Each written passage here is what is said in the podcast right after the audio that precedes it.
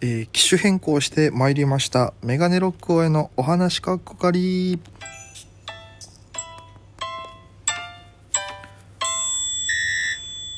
さあということで皆様改めまして、メガネロックへです。よろしくお願いいたします。この番組はですね、私東京で活動しているお笑い芸人のメガネロック大家がですね、毎日、ただただおしゃべりをしていくという、配信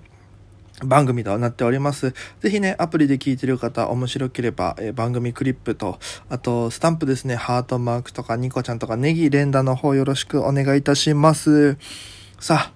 今日最初でも喋りましたが、昨日ですね、機種変更してまいりまして、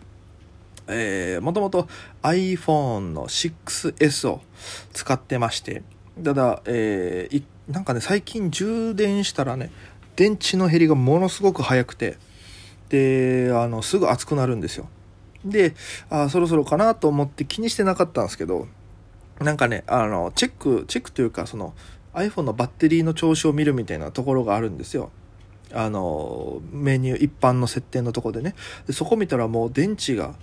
もうバッテリーがもう限界ですみたいな、早くショップに行って変えてくださいっていう案内が出てたんで、これもうそろそろ変え時なのかなと思って、で、機種代金も払い終えてたんで、その翌日に行こうと思って、家の近くのね、ほら今コロナの影響だから、ショップもその直接店頭でね行ったとしてもすぐ入れる可能性が、低いと。で、調べたらネット予約をやってるっていうので、一番家の近くの店舗を調べたら、もう木曜日ぐらいまでバツついてるんですよ。こんな混んでんだと思って、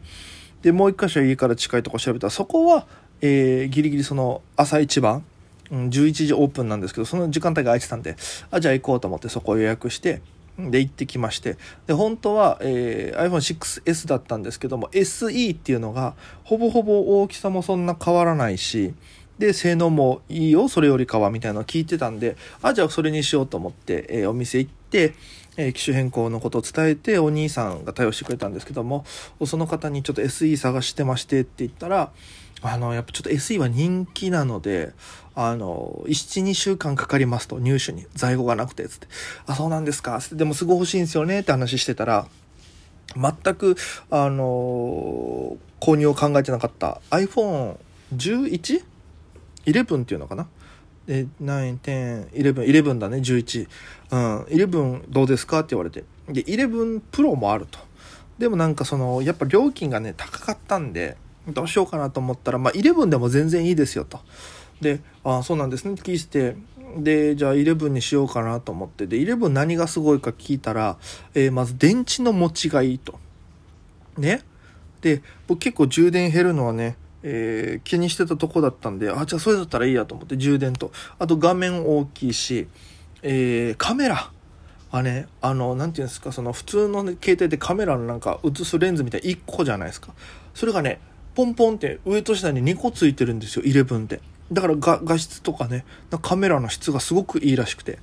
や、そうなんですねって言って、じゃあそれにしますつって、で、プランもろもろ組み直して、前まではね、なんか20ギガのプランだったんですけども、そのデータ通信制限がないやつ、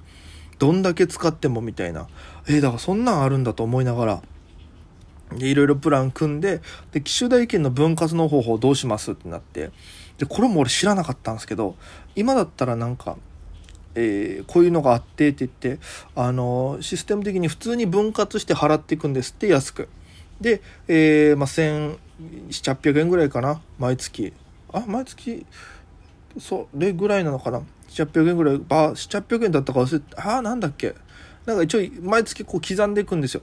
一定の金額を刻んでって、最後の、24回払いの設定なんですけど、24回目、要は2年後の時にまとまってる金額、いや、だから僕の場合多分そのさっき、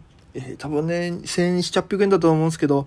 その金額24回払ってて、最後の24回目の週でまとまって3万ぐらいボンって来るらしいんですよ、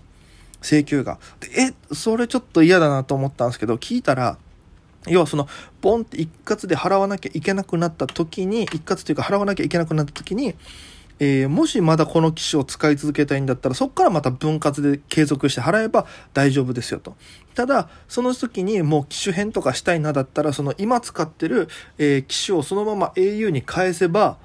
それは払わなくていいと。でまた新しいものを買うっていう、要はちょっと、リースに近い感じのシステムだったんですよ、結果的には。じゃあそんなんがあるんだと。でなんか大体ね、携帯も2年ごとに壊れるみたいな、壊れるというかやっぱ買い替えの周期が入ってくるっつって、であそうなんですねっつって、で僕が使ってその iPhone6S が4年半使ってたんですって。で4年半ってまあ持った方ですよとね、すごいですねみたいな感じで言われまして、で正直そのパスワードとかいろんな設定がめんどくさいから変えてようと思わなかったんですみたいな話して、で、機種いただきまして、向こうでもろもろ設定して、でお家帰ってやるん、これ設定めんどくさいなと思ったんですけど、調べてたらね、すごい機能があって、それ何かっていうと、初期化した状態で、起動したての iPhone ですよねの隣にその今使ってる iPhone を置いたら、勝手にこう全部その 6S に入ってたアプリとかもろもろ設定がそのまま新しいのに移るっていうのがあるんですよ。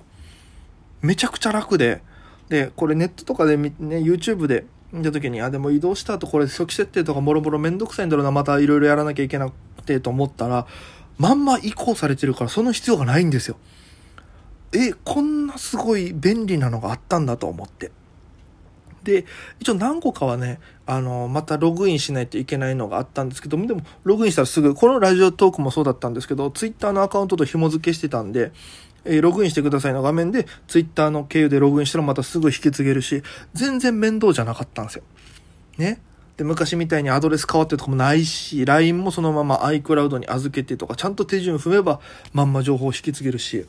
めちゃくちゃ楽だなと思って、でまだ持って1ヶ月なんですけど、電池もねやっぱ本当に減りがなくて、でプラスなんかこの分割で払う時のなんかプランで店員さんが実はつって、この11はなんていうんですかね、イヤホンがもうコードレスじゃないんですよと、要はイヤホンジャックがないんですよ、どうしますかってなって、あそっかイヤホンも買わないといけないんだ、どうしようかなと思ってたら、AirPods っていう、みんなね今街中とかでもイヤホン線ないイヤホンしてる人いるじゃないですか、あれ AirPods、 俺も名前知らなかったんですけど AirPods つけれますよっつって、でどういうことですかって聞いたら、要は3万ぐらいするんですって AirPods って。ただ au で買ったら、僕 au なんですけど、その au で買ったら AirPods の代金も分割して毎月800円ぐらいでこの携帯の代金払う24年あ24年ローンじゃないんだから、その24ヶ月のやつに分割で挟んでいけるんですよっつったから、あじゃあお願いしますっつって、全然違いますねやっぱ。買ってもつけたんですけど、音がノイズキャンセリングっていうね、周りの音をこう排除して本当に音楽だけをこうガンガンに聴けるみたいなシステムあったんですけど、本当に家の中の物音が全くしなくなるんですよね、それした瞬間に。でなんか聞いたらこの吸収してこのちゃんとノイズを取り除いてみたいな仕事をしてくれるみたいで、めちゃくちゃ上等でもう感動しっぱなしですよ昨日ずっと。でいろいろ今の時代ほら YouTube がねもう便利だから、 YouTube でこう動画見ながらこういう初期設定はしといた方がいいですよみたいなで、あ文字太くしといた方がやっぱ見やすいんだとか、いろいろ全部バーってやって自分なりにこう使いやすい iPhone がようやく完成したということで、本当にね使い始めなんでまだね何とも言えないんですけども、とりあえずいいですね。あとはもうカバーをね今ネットで注文してるので、それが届いたらもう完全に満足なんですけども、それまではちょっと100均でね買った安いケースを使ってるんですけども、あーいいね、なんかちょっとワクワクするね久しぶりに iPhone が変わるだけで。でなんか保護シールとかもレンズのところ、カメラレンズも貼るようなやつ売ってて、要は2箇所に貼るシールとか、まあだからなんかちょっと出費がかさむなとか思いながら、でもちゃんとねこれも楽しんでいけるやつなんで、今後もしかしたら僕の SNS 関係は綺麗な写真が上がっていくと思いますので、ぜひねそちらも見ていただきまして、で意外とその今機種変更のさっき言ったようにねこの移行のやり取り、ログインとかね、ああいうのももうめんどくさくなくなってる時代なんで、考えてる方はね、早めに行くのをおすすめしますね。僕はやってみての感想ですけども。はい、ということでおしゃべりしましたが、まさかの、10分というですね、平日は7分と決めてたので3分オーバーでございましたけども。まあね、それもいいかな。沖縄の人だもん。時間守らんもん。ラジオトークでまさかのオチナータイムということでございまして、ぜひ面白ければ、ハートとかクリップ、ネギちゃんとかもろもろよろしくお願いいたします。引き続き、ライブも、ありますのでね、そちらの情報も僕のツイッター SNS 載せてますので、ぜひチェックよろしくお願いいたします。ということで、お届けしましたメガネロックのお話かっこがり、本日こちらで以上となります。それでは皆様、また今夜。